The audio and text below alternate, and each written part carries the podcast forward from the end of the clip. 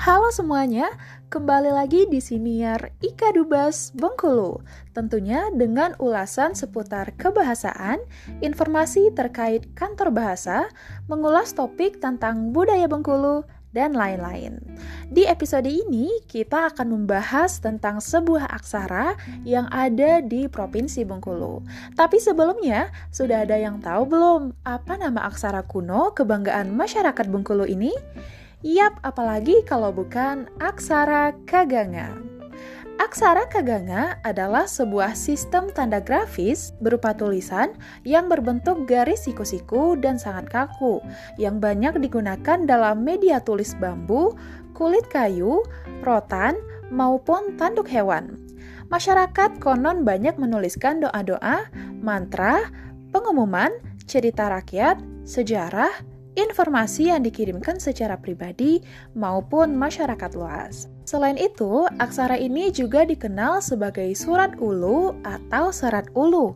Beberapa penelitian mengungkapkan bahwa surat ulu juga berkerabat dengan aksara Batak. Hal itu menunjukkan adanya kekerabatan antara huruf ini dengan aksara di seluruh Sumatera. Hanya saja nih di Aceh, Riau, Sumatera Barat lebih terbiasa menggunakan huruf Jawi.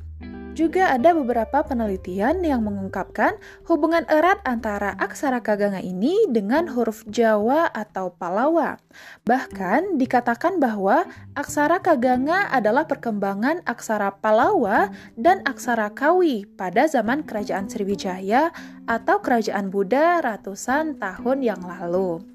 Nah, sahabat bahasa, perlu diketahui istilah aksara kaganga pertama kali ditemukan dalam buku berjudul Folk Literature of South Sumatra, Rejang Kaganga Text, yang diterbitkan oleh Australian National University pada tahun 1964.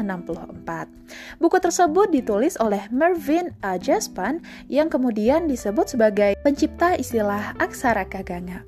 Aksara Kaganga juga merupakan aksara yang tergabung dalam rumpun Austronesia loh. Ia berkerabat dengan aksara Batak dan Bugis. Itu sebabnya bentuk Kaganga yang seperti paku runcing ini mirip aksara Batak, Bugis, atau Lampung. Sahabat bahasa, di Museum Negeri Bengkulu sendiri banyak loh ditemukan potongan naskah penggunaan aksara Kaganga pada masyarakat zaman dahulu yang kemudian dikumpulkan dari berbagai daerah di Provinsi Bengkulu. Saat ini, budaya tulisan Kaganga kembali dimunculkan ke masyarakat. Salah satunya adalah dengan menambahkan simbol-simbol tulisan atau huruf tersebut pada motif batik atau yang lainnya.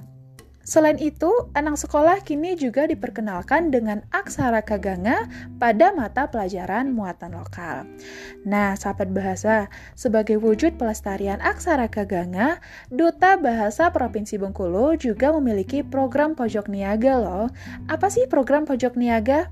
Nah, program ini adalah sebuah inovasi gabungan antara niaga dengan bahasa dengan menjual barang-barang berupa kaos, tote bag, tumbler dengan menambahkan tulisan berupa pantun, kata-kata bijak, dan lain-lain menggunakan aksara kaganga.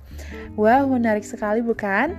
Sahabat bahasa, Pelestarian aksara kaganga tentu saja merupakan upaya yang harus diapresiasi, karena kaganga merupakan salah satu kekayaan budaya yang harus dilestarikan untuk mencegah terjadinya kepunahan. Baiklah sahabat bahasa, sekian dulu siniar kita kali ini dan sampai jumpa di episode selanjutnya. Dadah!